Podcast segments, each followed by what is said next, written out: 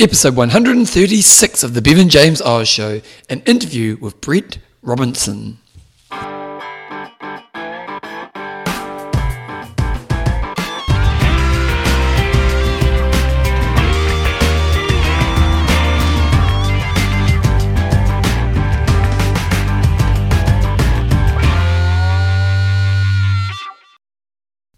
Righty, team, welcome along to episode 136 of the Bevan James Eyles Show, your fortnightly podcast on the behaviours that create a lifetime love of fitness so that you can get all the benefits that come alongside it.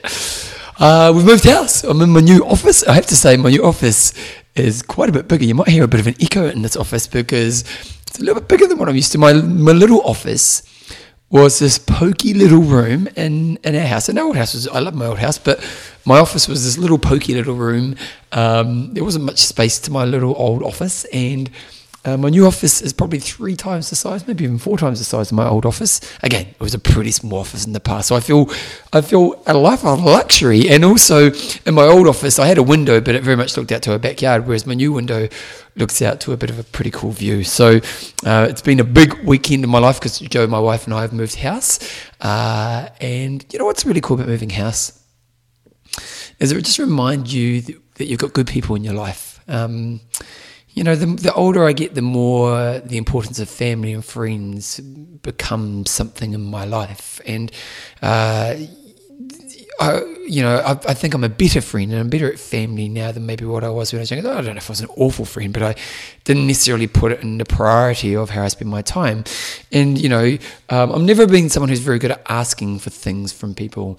Uh, but, you know, when you're moving house, you need help and support. And everyone you ask just kind of does it in a way where you know just really great you know they're just really willing to help out and you know i'm just really thankful that we have people in our lives who want to help out in a moment it's a pretty important moment in our lives but also just makes me appreciate that i have some pretty special people in my life who um, are there for me when I need them to be there. And I know this moving house is quite a practical way of looking at this, but it also represents that I know they would be there for me at any moment. And I hope they feel the same way about my relationship to them, because to me, that's what a good friendship or a family member or just someone you connect with really well is this we're gonna we're gonna back each other along the way. So today's show, today's show, what's gonna happen is I got an interview. I actually got an email from a guy called Brett Robinson saying uh, he, he said, oh, I would love to be love to to do a cross promotion podcast. So basically, he's going to come on my show and I'd go on his show.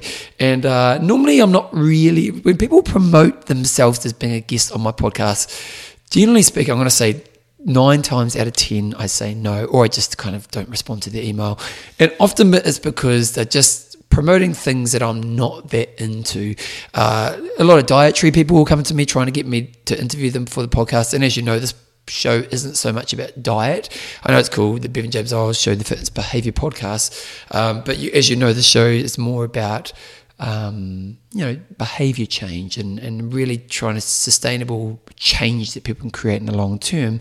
And so I, I get a lot of emails from people who are trying to build an audience and they know that I have an audience and they're trying to build an audience and they look at this getting on my show as a way to help build their audience, which I understand and, and I'm, I don't have a problem with that if it's aligned with what I want to kind of spread the message about. And when I looked at what Brett's doing with his work, it was like, oh man, this him, him and I are just brothers from another mother because we're both just are really passionate about helping people progress in life uh, and and obviously more around this kind of behavior and behavior change kind of thinking.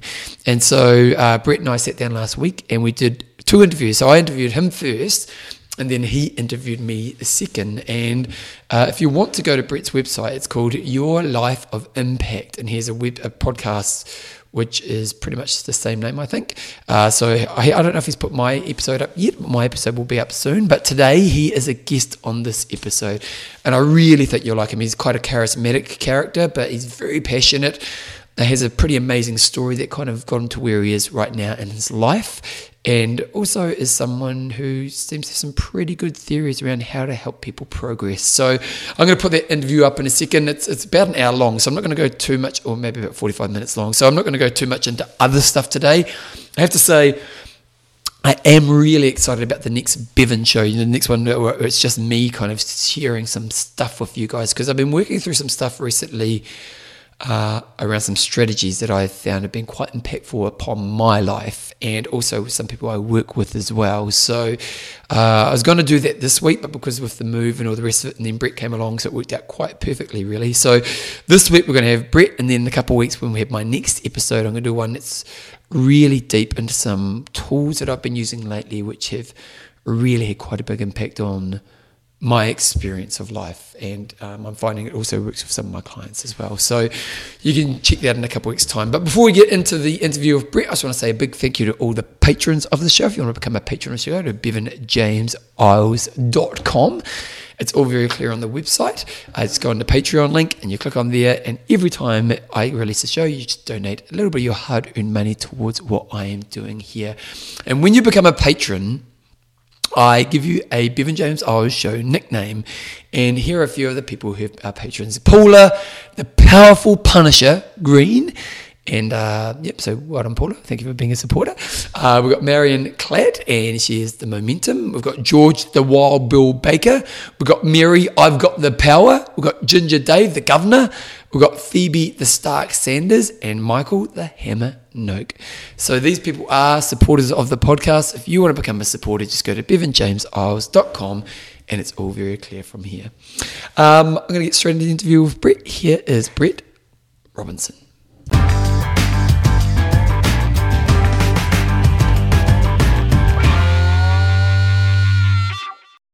Righto, guys, I'm pretty excited to have a guy by the name of Brett Robbo on the show today. He's got a podcast. Is the name of your podcast Your Life of Impact? Is that the name Correct. of your podcast? Okay, great. Uh, and his website is the same website as uh, yourlifeofimpact.com. And he's got a pretty interesting story. So welcome along to the show, Brett.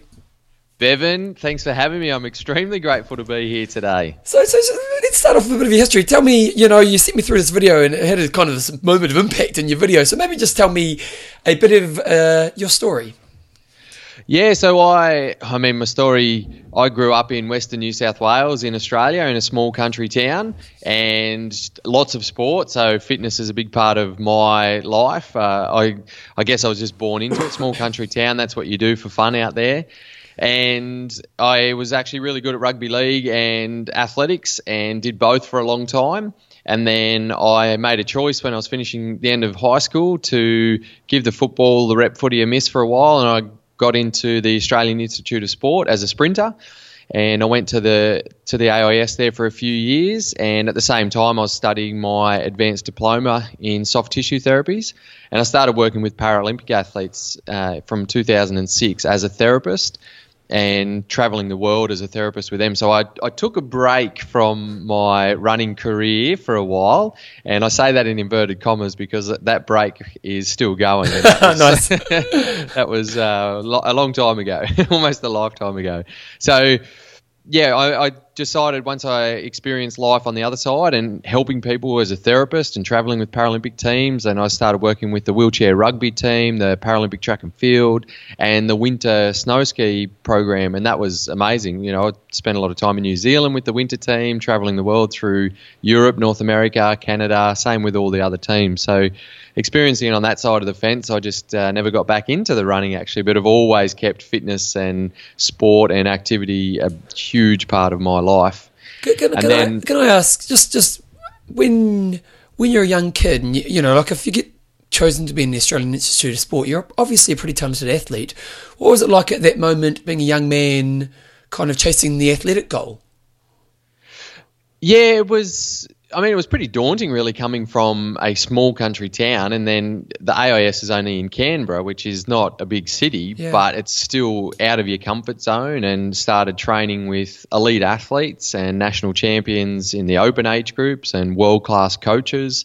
So yeah, very daunting. I guess even looking back at it now, I didn't really understand the what it meant then to to go to the AIS and Okay. to be to be there training. It was just it was almost just like yeah, that's part of like my goal was to be Commonwealth Games athlete as just part of the process. But looking back at it now, I ended up coaching there years later. I ended up being a coach, a sprints and jumps coach at the AIS. So I did a big loop after being a therapist for seven years. And when I was there as a coach and we would select athletes to come in, you realise it's actually a pretty special place and a very uh, rewarding experience for athletes to be there in amongst it all. Yeah, far out. Um, and what was the moment where you had to let go of that dream? And, and was that a hard thing to let go of?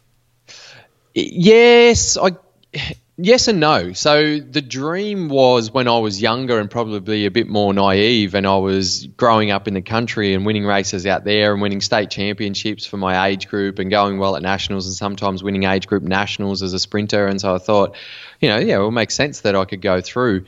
But then you start training with the big dogs, and you know, I was only 17 when I moved there, and you start training with the elite. Uh, open age athletes who are the national champions, your Matt Shirvingtons, Patrick Johnson, and realize, okay, there's a there's a solid decade ahead of me Okay. before I can hit my full potential. I'm not one of those freakishly talented kids. I didn't get brought in because they thought I could make the next Com Games team at a young age or anything like that. It was a long, grinding road ahead.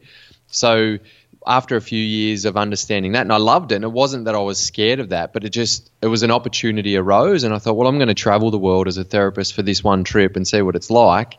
And then I just waited up, and just the opportunities kept coming there, and that's what I say. I just took a break, but I realised I'm not that fully attached to it. I'm not like a, uh, an addictive personality to this this sporting career. I'm still working in sport and still fueling my soul and my values, traveling with and helping athletes. So it wasn't, I guess, a, a hard decision at that point. Okay. Yeah, nice. And so then you so then you became a therapist to to disabled athletes, travelled the world. Continue on with your story. Yeah, traveled the world, and then, uh, like I said, after seven years of that, I got an opportunity to go back to the Institute of Sport as a coach and started my coaching scholarship there. And ended up being uh, my mentor, head mentor coach, was Irina Dvoskina, who was my coach when I was an athlete Oh, at wow. the AIS. Yeah, Wow. so it was really cool. So she was my coach, and then she was my colleague when I was traveling as a therapist because she was the head Paralympic coach, and then she became my mentor. So she's like my second mother. I'm really, really grateful to have such a, a strong, proud woman uh, mentor, female mentor in my life like that. And I've always had strong female mentors, so it made sense looking back at it that I was uh, int- introduced to and, and living the life with Irina. So yeah, for the last seven years, I've been a full-time uh, coach, and until 12 months ago, where I actually made the decision to finish that full-time job that I was extremely passionate about, working with Paralympic athletes, and I won the Australian Para Coach of the Year last Wow, year, and cool. one of my athletes won a few gold medals at our World Championships, and we got him to break a couple of world records. Wow. So you know, I was at you, I wouldn't say at the top of my game, but you know, going going quite well. I'm pretty proud to be still guided underneath my mentor, and I just made that decision. I realised that actually having a full time job was my limiting factor because I knew and I believed that, and I believe that's why I'm here now. That that part of my purpose is deeper than that, and the impact that I'm here to to give is is a bit deeper and, and different, and that's that's come to realization because of one of the biggest adversities in my life, to be honest. So, three and a half years ago, two of the most influential and inspirational mentors in my life, who were my best friends and my idols and my mentors, that, that's my grandparents. They were they were murdered in their own home back in uh. Cobar in the small country town where we grew up, and and murdered by their own son Oh, really? in their own home. And wow. Was it was it mental disorder or was it? yeah, yeah. So he he's been diagnosed with paranoid schizophrenia, and and he's had a lifetime of grandeur delusions, and should have been locked up many many years ago, and and been on and off the rails and that sort of stuff. So. Unfortunately, we as a family, we always said that we feared that he would do something horrible, but to predict that much of a horror, it couldn't have happened. And and it's still messy, Bevan. We're still three and a half years later. We've still got another court case in two months' time. It's just there's a load of crap when you look at what the justice system is, but. You know the the biggest learning curve for me. I mean, my grandfather was my first athletics coach. He got me to the AIS. Wow. Uh, they both taught me what love and respect is because they were happily married for 53 years and always cuddling and kissing and smiling and whispering sweet nothings into each other's ears. They were they taught me a lot about uh, relationships and business. They were very good entrepreneurs and business people and huge community members. They were, you know, there was a, Cobar is a population of five and a half thousand people, and there was over two and a half thousand people at the funeral wow. because they were just such big community contributors. So, part of the reason why I do the podcast and uh, is to to create and nourish community because they've taught me in different ways the importance of community and giving back to community and being part of different communities. So it's it's a big, rich aspect that's deep in my values and in my blood. Can I, can I ask? I've never experienced death. I am very fortunate. I've had peripheral people in my lifetime, but I've never had someone close in touch with that's something I don't have to deal with for a long time. Uh, death, I can't even imagine how hard it is to deal with, but to deal with it in that situation where it's family, where, you know, there's obviously a lot of complications, uh, to lose two of the most important people in your life. What was that process? What was that kind of experience like for you, and how did you move through it?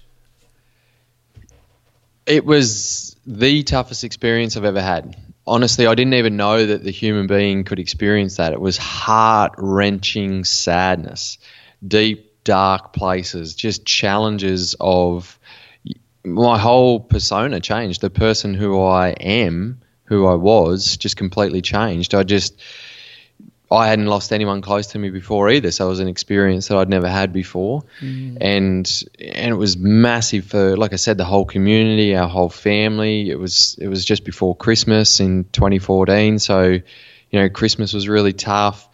When I finally got back to work, coaching at the AIS, I was I was there, but I wasn't there. Yeah. I was I was a bit of a lost soul. Um, I was still I wouldn't say completely lost soul, but I just wasn't fully present. Yeah. But I was really lucky, Bevan. So you asked about the process to get through it, and working at the AIS, I had support from the sports psychologist. I was also working for the Sydney Swans AFL team. They offered psychology support there, so I had a lot of opportunity. And I started working with a psychologist that I had done some work with with my athletes at the AIS. And the first session with her she knew all the background and knew the importance of uh, how close my grandparents were to me. And within the session, we are talking about it, and she said, "You know, Robbo, it sounds like part of your life has ended." And I said, "Yeah, well, it kind of feels that way. It actually does. I guess that's why." this heart wrenching sadness. I feel like part of my life has ended. And we talked about it a little bit more, and she said, and I told her I'd never lost anyone close to me, and she said, You know, Robbo, after going through this experience, you're going to become more of a whole person. And I still remember clear as day, Bevan, sitting in that room with my head down, and I just I thought about that for a minute, and then I looked up, and I had the biggest smile on my face, and I said, "Kate, that is the best thing that you could have ever said to me because every day all I want to do is be a little bit better version of myself yeah. so I can also help others around me be a bit better version of themselves. Mm. So if I have to look at this tough shit situation in my life in that way, then that's exactly what I'm going to do to get through this. Mm. And since that was honestly a pivotal point, turning point for me, and I did a couple more sessions with Kate, and I rang her one day because I I was ended up living in Sydney and working there still working for the AIS, and I rang her one day and I said, Kate, I've just realised you're obviously using some techniques with me. What's it called? I want to know more. And she laughed and she said, I think you're ready, Robbo. It's it's acceptance and commitment therapy. And I said, What are the books? Where's it all come from?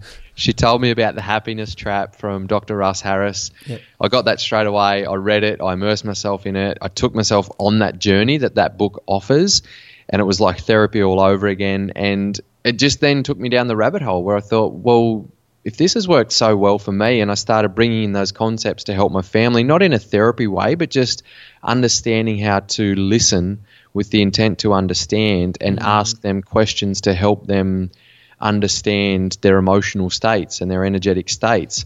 And so I then, like I said, a massive rabbit hole, and I went down the human behavior uh, rabbit hole there, learning a lot about neuro linguistic programming, more about the acceptance and commitment therapy. Did the courses with Dr. Russ Harris, uh, just anything human behavioral related. Uh, you know, in recent times, emotional intelligence and a lot around thought dynamics and understanding the thought, feelings, behaviors, all that sort of stuff. So that's, you know, and I still look at it and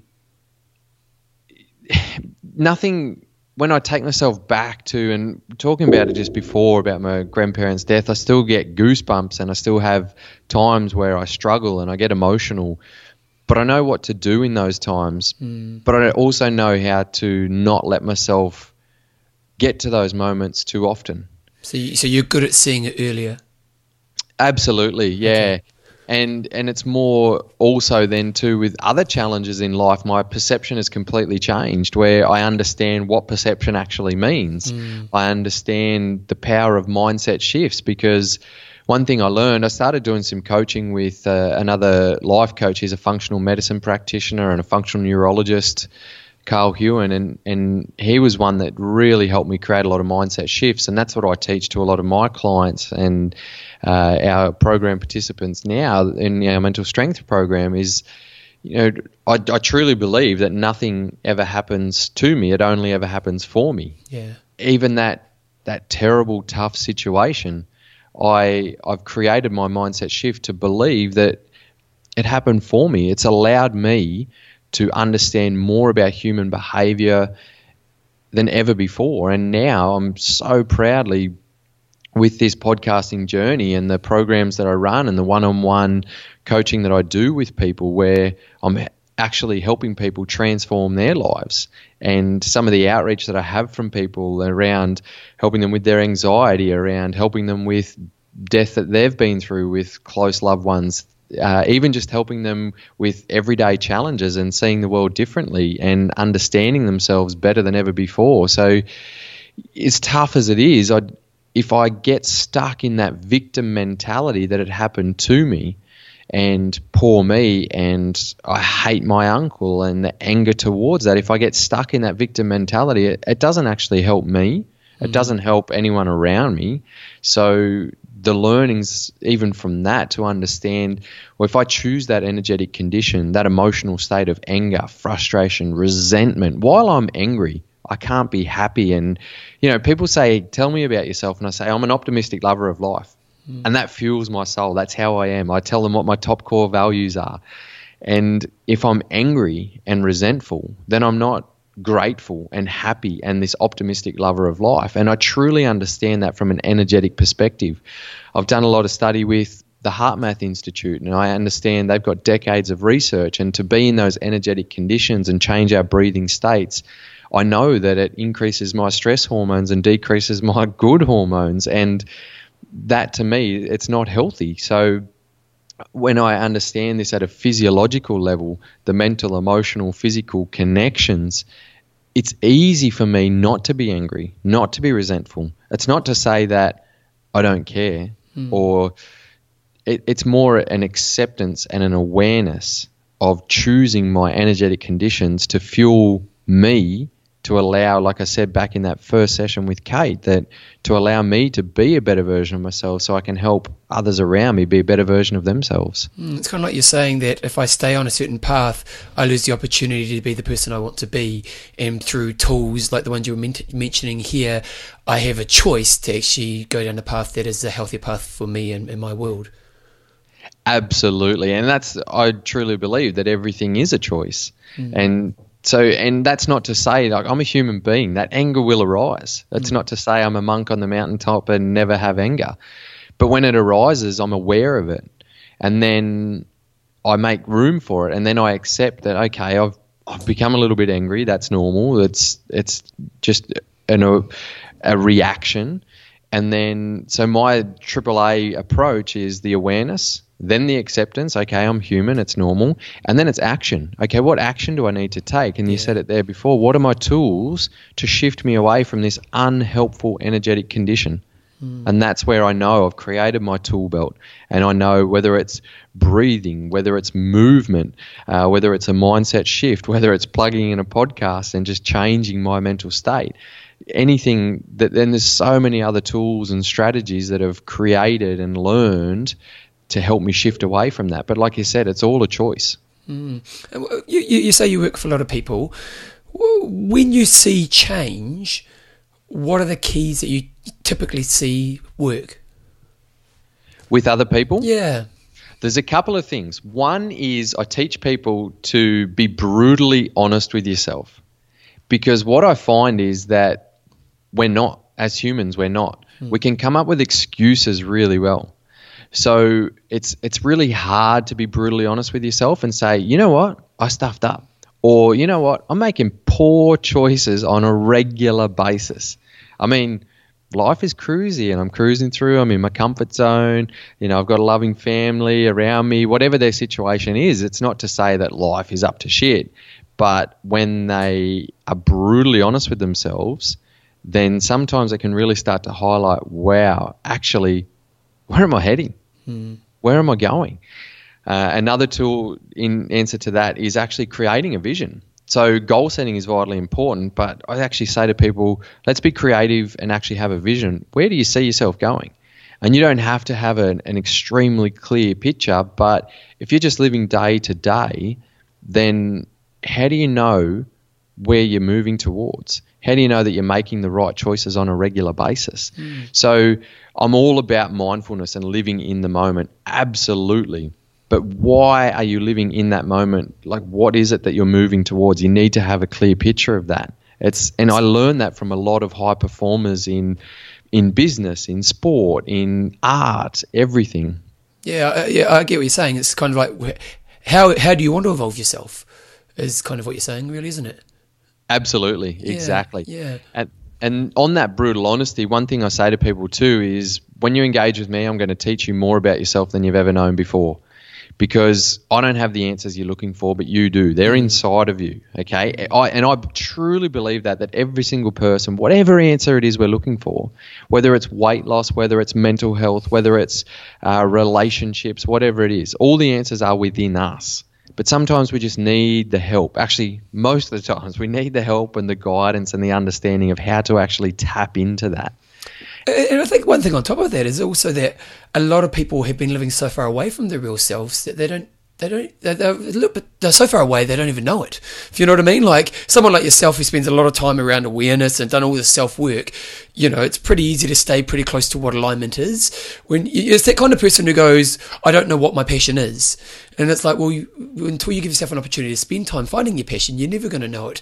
Um, but you know you what you're saying here is that if you spend the time digging deeper into that you allow yourself to find that version of yourself which allows you to find the right evolution Absolutely. And yeah. step one with uh, the mental strength training program that I do with people is a, a great questionnaire to help them identify and establish their values mm. because so many of us we might understand a couple of our values and we might live by them sometimes but until we actually establish what our true core values are mm. so that's part of the process yeah. and then the next part of the process is living you said the word there and i know you're big on this is alignment and and congruency. So not just establishing what our core values are, but then how do I make choices and decisions on a regular basis to stay in alignment with my values? Mm. And that's part of the process too.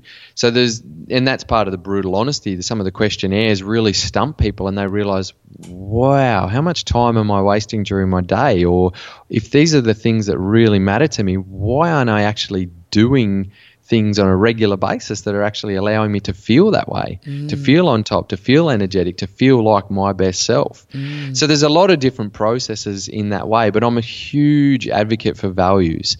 And one, I experienced a transformational uh, shift when I, like I said, I've always been an optimistic lover of life and I, I've kind of knew what my values were, but until I actually went through the process, identified them, and then thought, every decision I make should be in line with those values because that's who I am. That's what makes me enjoy life the most. Yeah. And to be honest, Bevan, I've made some of my biggest career choices in alignment with my values. I've always come back to, well, if I make this choice, so I've had offers of when I was at the AIS to go and work with another sporting team, and it was more money, uh, opportunities to climb the ladder really quickly in different avenues and represent uh, and work with some of the nation's best athletes in a really big sport.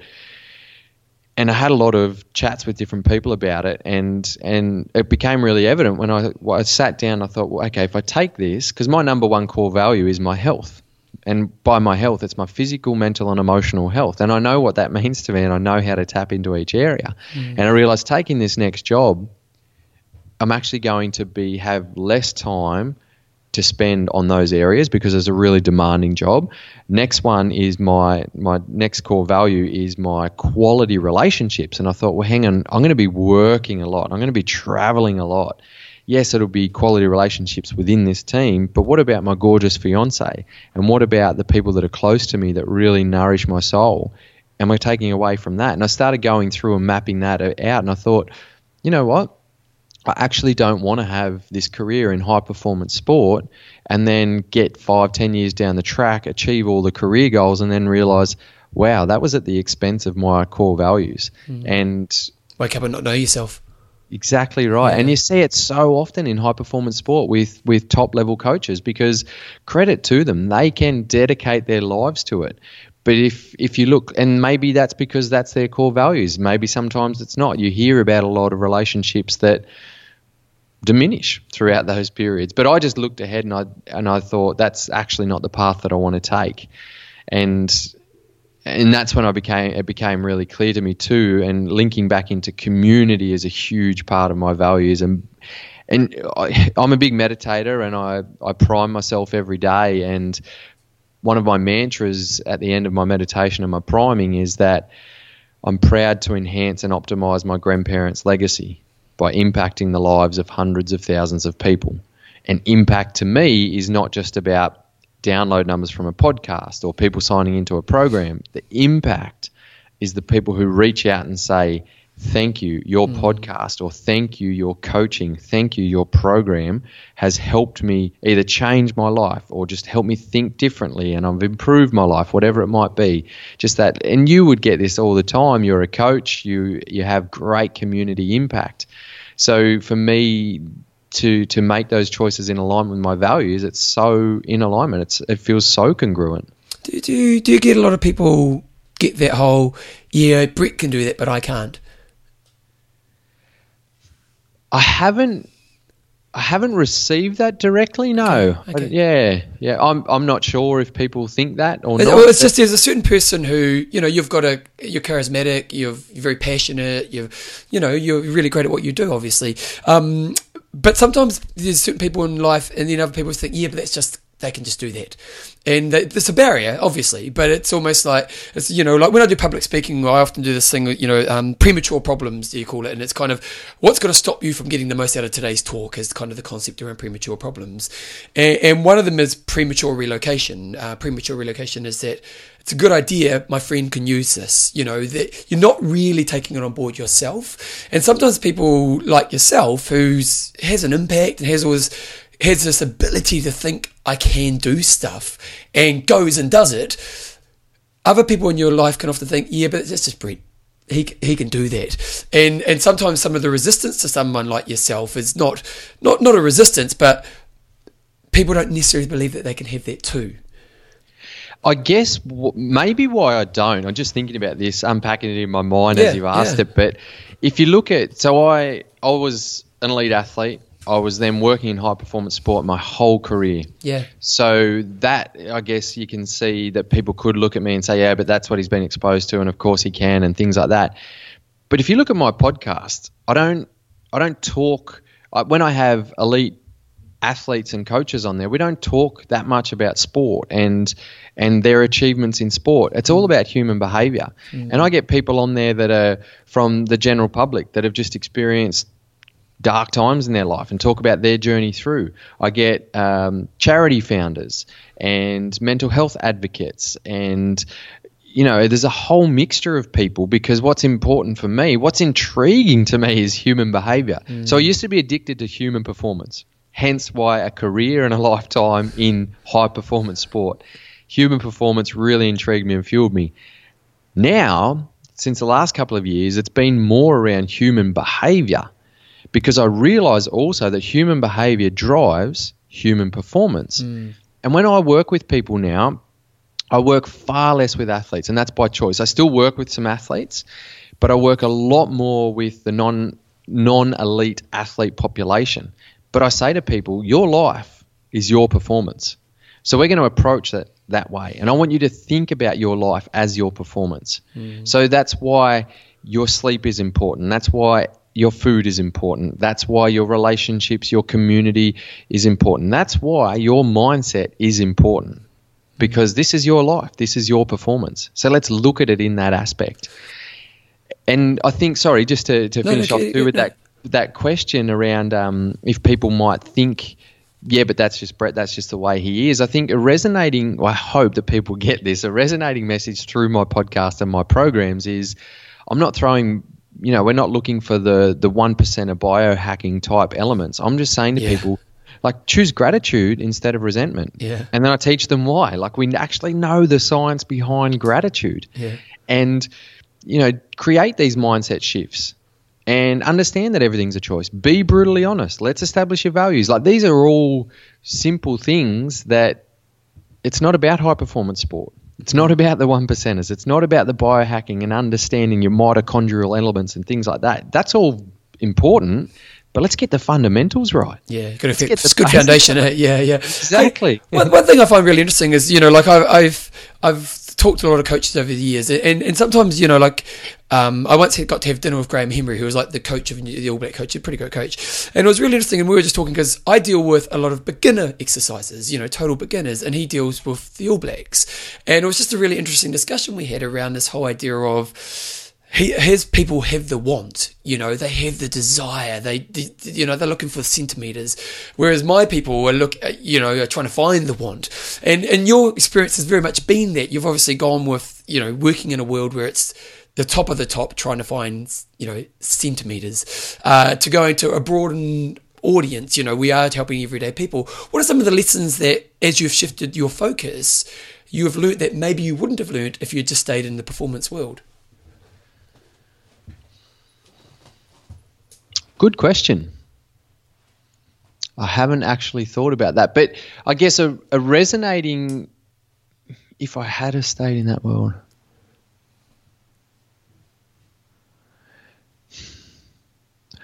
what I find is that what what people need outside of high performance sport is is the guidance and accountability. And I'm just trying to unpack this as, yeah, no, as no, we go, go but in in high performance sport, when you're looking for the one percenters and everything, and the people there are with the want, when you're working, and you know this because you you work with people who are, like you said, you're trying to develop the want. It's it's almost like they don't know what they need or or what they want. Yeah. When you're in high performance sport and you're sitting there and people come to you, like I used to say, people come to me and choose me as a coach and say, they never said these words, but they're pretty much saying, uh, I, I choose you to help me be the best in the world. Yeah. Yeah. Wow. Yeah. It's a responsibility, you know, isn't it? Yeah. Responsibility. They know what they want. I'm here to be the best in the world. And then when we work with people outside of high performance sport, it's almost like a feeling of, I don't really know what I want. I don't know what I need. I don't, I don't know how to get there. But I know I'm so, dissatisfied. But I know I'm dissatisfied. Yeah. Exactly. Yeah. yeah. So there's a real educational element around that. And that's where the whole thing around belief systems is massive mm. that I find with people because those kind of people and we're surrounded by a lot of my friends and family and people that I work with. We're in that state because not everyone is addicted to human behavior like you and I and go down those rabbit holes of really understanding all these different ways to look at life and what is perspective. And, uh, you know, when I look at that and people not understanding what their options are, you really got to just help them believe that there are other options and really change their belief systems because that's what I was getting at. I, I believe that society is molded into not having to make the choices around where am I going and things like that because you turn on the news, you turn on TV, uh, you read it in the magazines, different things like that. So it's almost like you pre-program your subconscious just to believe that that's the way that society is and that's the way it should unfold for me and should should should and you go through that without ever being in alignment with your values like we spoke about before mm. without actually knowing yourself and what it is you want and why mm, mm. so it's really interesting isn't it because there is there is this as you know, like there is there's more than two aspects to the coin, but you know, like there is this kind of the person who's chasing and the person who's just totally lost, and um, you know, like it's interesting. I, I'm sure as you said before, you feel a lot of impact and a lot of value from the work you bring. And I, I, totally get what you're saying. That kind of when you get an email from someone saying you made a difference, it's a pretty rewarding thing. Uh, and it's nice to make a difference for someone who's trying to be the best in the world. But in many ways, when you make a, a bigger impact on that person who was lost, it's pretty powerful. And, and, and also the impact, like I love that kind of six degrees of separation thing where, um, you know, the, the guy who's getting 1%, I'm not really sure how much more of an impact that's going to have on the world. Whereas when you shift somebody who's totally lost, like, and they impact, suddenly their friends think, shit, if they can do that, I can do that. Whereas if your mate who's the best golfer in the world, if he gets a little bit better, you're not thinking, oh, well, I'm going to get better. Whereas if your mate who's totally lost in life finds himself, then you kind of go, man, maybe I can do this too. And, you know, the flow on effect of helping, you know, the work you do with someone who's maybe is a little bit lost, the flow on effect, the influence they have on their world, it's pretty massive. Yeah, absolutely, definitely. But I, I've just got to revisit that for a second because when I quit my full time job as a high performance coach last year, yep. and my mentor, Irina, that I mentioned before, she's world's best Paralympic track and field coach and has been. She's got 50 odd Paralympic medals to her name. She is unbelievable. She's from the Ukraine and very, very strict and yeah. very governed, and but that's what makes her successful. And she said to me, Brett, just be careful with the way that you're thinking about that you need to impact the world because don't underestimate the impact that you're creating through these athletes that are getting a little bit better because all the people who are inspired by these Paralympic athletes mm, and by athleticism, true. you know, sport is a massive thing in the world.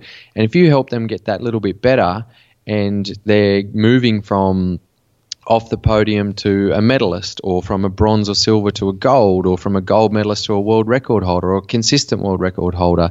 And people can learn from their mindsets and their dedication and commitment. She said, Don't underestimate the impact you're already having in this sport. And I thanked her immensely for that because I had sort of overlooked that a little bit. I yeah. do understand it, but I had overlooked it a little bit because you do, as a coach, you start to think athlete, where's the one percenters, make sure everything's in line, get that result, good, what's the next competition, bang, in terms of the athlete part of them. But a big part, my coaching philosophy has always been help my athletes become better people. And that in turn will help them become better athletes. Yeah. So I've always been a people person in that way. And but back to what you're saying, I feel that impact in a different way with what I'm doing because it is the small things that make a huge difference in their life. Mm. And so you hope that these people will be looking for the one percenters soon. And we look at different key areas of their life. And so maybe in their physical health or their mental health, they do get to that point where they go, okay, what is it? I'm just going to, I'm dialing it in and I'm learned so much over this time, but now I actually want to learn more. I know there's more to learn. So everyday non-elite athlete population can be looking for those one percenters in different key areas of their life. Yeah. Hey, um, what do you think will be the lessons you would have learnt ten years from now? So if I look ten years ahead, what's your evolution? Not not not what you've achieved, but you know, like what is your evolution ten years from now?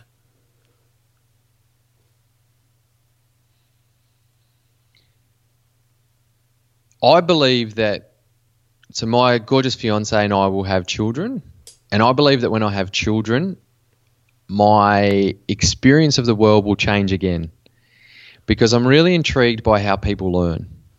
So I'm a learner and I love learning, and then I love teaching people. And you have a philosophy and you try and teach that to someone, and it doesn't work. And then the next person it works, and you've got to change your language and your approach with different people because people learn differently. And I'm going to have a lot of learning every day in front of me from children, yeah. and and that really excites me because I, I'm ready and I'm proud to be. I will be a proud father, and I just feel like that's a part of my life that I I can't predict what it will unfold like, but I know that it will have a significant positive impact in my life. Yeah. What, what's the area that you struggle with still? You know, like often people in our role, we kind of get looked up to, and you know, people think we've got it all together, and it's far from true. Um, so, what's what's the area that you struggle with most currently? There's a couple of things at the moment actually, and one that pops up a little bit is a little bit of overwhelm because there's always opportunities, mm. and when you fill your plate, and then you start to realize, crap, I've got a lot to do. So there's a little bit of overwhelm, and I've got my tools and strategies, but it, like I said, I'm human. I, I get those emotional states, and I have to tap into my tool belt. And then another one that I've found recently, and this is what I teach. I work on this with a lot of people because it's it's debilitating, and that's comparison. Mm, oh, and yeah, God, yeah, yeah. and I start to when I and I think because I learn all this stuff and I think how can I be out there teaching people when there's so much I don't know and oh that person you know Dr. Michael Gervais knows it in this way. Nam Baldwin knows it in this mm. way. Uh, I don't know that, or I haven't taught that. I haven't got that experience. Who am I to teach people? And then you start to compare, and you know our minds are like little chatterboxes, and they go yeah. flat out. They go faster than you can comprehend. Up to seventy thousand thoughts a day. You know, Joe yeah. Dispenza has done a lot of research in this space, and understands these thought dynamics deeply. And so all of a sudden, all these thoughts go through your head, and you start to compare. And as soon as you compare, it's that feeling of not good enough. Yeah. I'm not good enough. And as you know, we operate from our fundamental operating context is either we operate from a space of good enough or not good enough. Mm. And that changes throughout the day, throughout the week, throughout our experiences. So I find that when I compare and all of a sudden I'm not good enough in my mind, all of a sudden I don't want to take the action to move forward and it just changes my internal state. So once again, just got to tap into my tool belt and really, uh, really start to break that down in ways that I know work. Yeah. One thing I've been doing around that area lately is I just literally, this might help, I'm not sure, but I literally just go, this is a story. Like when, when I see myself building the story, I literally stop and say, this is a story. And it's amazing how once I do that, it stops. You know, like it just, just that kind of tool of just literally realizing that I'm creating a story. It's not really based on any fact. I'm just literally creating a story in my head. And I, and I, and I've just been going, this is a story. And as soon as I say this is a story, it diminishes what I'm building, that kind of, that, the story I'm creating. And, uh, and then I'm able to just get back on track. It's just an interesting technique that I kind of threw out of nowhere and it seems to be working. So maybe you want to try that as well. But yeah, it's, it's interesting stuff. Hey, so just lastly, um, what would be your advice to someone who's listening to this, uh, who may be in that place where they're a little bit lost and thinking about getting some change in their life? Good question. Now, I used to ask people what their advice was too, and then I've realised that there's a couple of top people that understand the world from a different perspective, and they say that they don't like to give advice, yep. which, which I respect.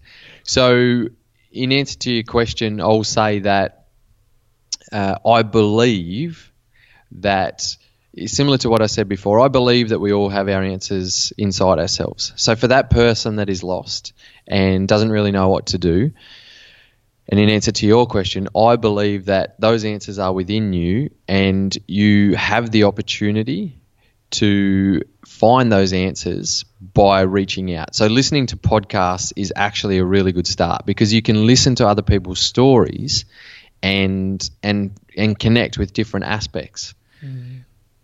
But what I would say in answer to your question is to the person, I don't want to give the advice, but what it's okay. What you can give advice.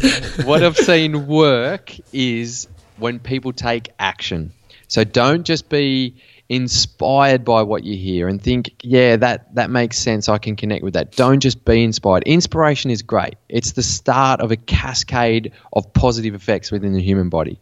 We should be looking for inspiration. But then we've got to act on that inspiration. Take action. So start to reach out, read books like yours, re- listen to more podcasts, find out, go down the rabbit hole, do programs, things like that to actually understand yourself better than ever before because that will create clarity. Uh, if people want to follow you, if they want to kind of do some work with you, uh, give give the plug. Yeah, so my podcast, as you said at the beginning, is Your Life of Impact. And I run the mental strength training programs where I teach people habits, tools, and strategies to optimize their life. And it's a really interactive journey. We have world class special guests, Q&As too. People can interact with me on a regular basis. We have closed groups that we do the live Q&As. So I really guide people to help them with every step of the way. So that's, uh, it's, yourlifeofimpact.com forward slash coaching. So people can go onto there and, and learn about themselves deep, at a deeper level, create an accountability group, and be guided through that.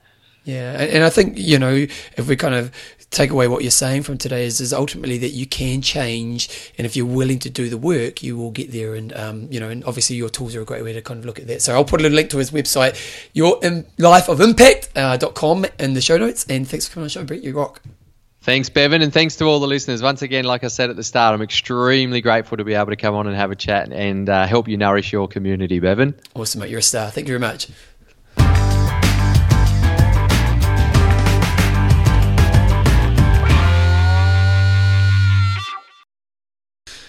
There you go. So there is Brett Robinson. Again, if you want to go to his website, it is yourlifeofimpact.com and uh, you can see all the work that he does there. As you can see, he's a pretty passionate man. I love I love seeing passionate people. You know, there's something about passionate people. You know, they just there's an energy, isn't there? You know, and you can see it with Brett there. He just has this energy, which is pretty kind of powerful stuff. And obviously, he's trying to have a big impact in his world, which I think is some pretty cool stuff as well. So you can check them out there.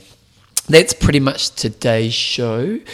Um, yeah, it is pretty much today's show.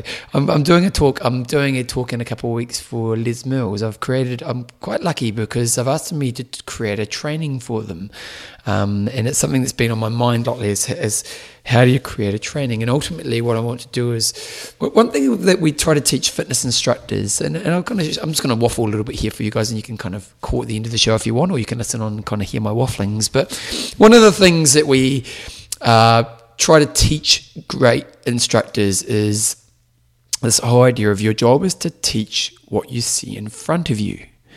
A great fitness instructor, particularly in a group fitness environment, but, but well, maybe one on one's a bit different because you should only see one thing in front of you. But you know, a, a, good coach. I was watching this YouTube clip the other day about it. What what's a great coach? And a great coach that was defined by this YouTube clip was this whole idea of it's somebody who can see what somebody else needs and then teach them how to find those needs for themselves. You know, to, to guide them and take them through to that place where they fulfill those needs and, and grow. Um, and as a group fitness instructor, one of our jobs is to kind of do that as well, is to look at a group of people and kind of think, well, what do these people need? Uh, and, you know, one of the, the keys to being great at this is this whole idea of that you need to be able to look at the people in front of you and, and think, what do they need from me right now? And so a great instructor really does teach from that place. Like if we look at a new instructor, they teach from a place of they're just trying to do the skills they've been told they need to do. Uh, whereas we look at a great instructor, they're kind of just they're responding to the experience they're seeing in front of them. But then one thing, uh, one thing we we're trying to do in the training that I'm creating is to also think about what's the framework around what you want to see. And what I've been trying to think about as I design this training that I'm going to be doing is this whole idea of who are you as a fitness professional? Now, again, I'm going, this is random. I know this is random, but this is what I'm doing. Um, who are you as a fitness professional? And what are the key attributes that you want to be as a fitness professional? Because one thing that's really clear is there's no one formula for a great fitness professional. Like, I know fitness professionals who are completely different in personality to, you know, and very successful to another fitness professional who again is very successful but a completely different personality. There's no one right way. Now, obviously when we think of great fitness professionals, we tend to think of people who are kind of a bit energetic and full of, you know, kind of full of a lust for life, if you want to put it that way. But it's not necessarily all the case there's some really great fitness professionals who are quite calm souls. And so the, the first thing is, is what's the framework you want to see your world around? And what I mean by that is that we kind of say, well, our job is to respond to what's in front of us. but actually, what are you trying to see from what's in front of you? And it's one thing I've been thinking about my own instructing right now is that ultimately, what I want to see in front of me, uh, I want to see growth, I want to see fun, I want to see inclusiveness, I want to see challenge, I want to see satisfaction. So, as I kind of find the framework around what I want to be as a fitness professional, that's that's that's what I should be seeing reflected back at me. So when I'm teaching a spin class, when I'm teaching a pump class, when I'm teaching my runners, when I'm coaching my runners, ultimately what I'm trying to see is am I seeing those words in front of me? Am I seeing growth? Am I seeing fun? Am I seeing inclusiveness? Am I seeing challenge? Am I seeing satisfaction? You know, and, and really that's the feedback loop that I'm trying to do. And then as a fitness professional, what I then try to do is I'm trying to really explore well, how do I create more growth? What are the, what are the things that I need to do to create more growth? What are the things that I need to do to create more fun? And a part of my journey as a fitness professional is to ex, kind of explore this. You know, okay, you know, as I teach a class, what I can do this week to maybe find a bit more growth. You know, or maybe what like more fun. Like, and to be honest, I taught a class this morning, um, and I really got it. You know, I taught a class, and I taught an RPM, which is Les Mills' spin class this morning. And I went into it with that idea of I'm looking to see these words, I'm looking to see growth, I'm looking to see fun. And my feedback was telling me I was getting it right. And that's when I know I'm doing a good job. And I'm not really sure why I'm sharing this with you. I'm not really sure because I know lots of you aren't, you know, let's be honest, 99% of the people who listen to the show aren't fitness professionals. But there might be something to this for you in your life. Like if you think about yourself and the areas of your life where you're trying to do good work, you know, the funny thing about being a group fitness professional is that you do see the people in front of you. But in your work, as you get to the end of the day, did you see those core things that are key to you? Did you see some growth? Did you see some fun? Now, again, the, your words are going to be different to mine, but you kind of get where I'm going with this. To me, a great leader can look at a world and understand the needs of the world and then have a philosophy they stand on top of. That's the thing about a great leader, isn't it? You think of any great leader in your life, they stood up for something, didn't they? They stood up and they fought for something.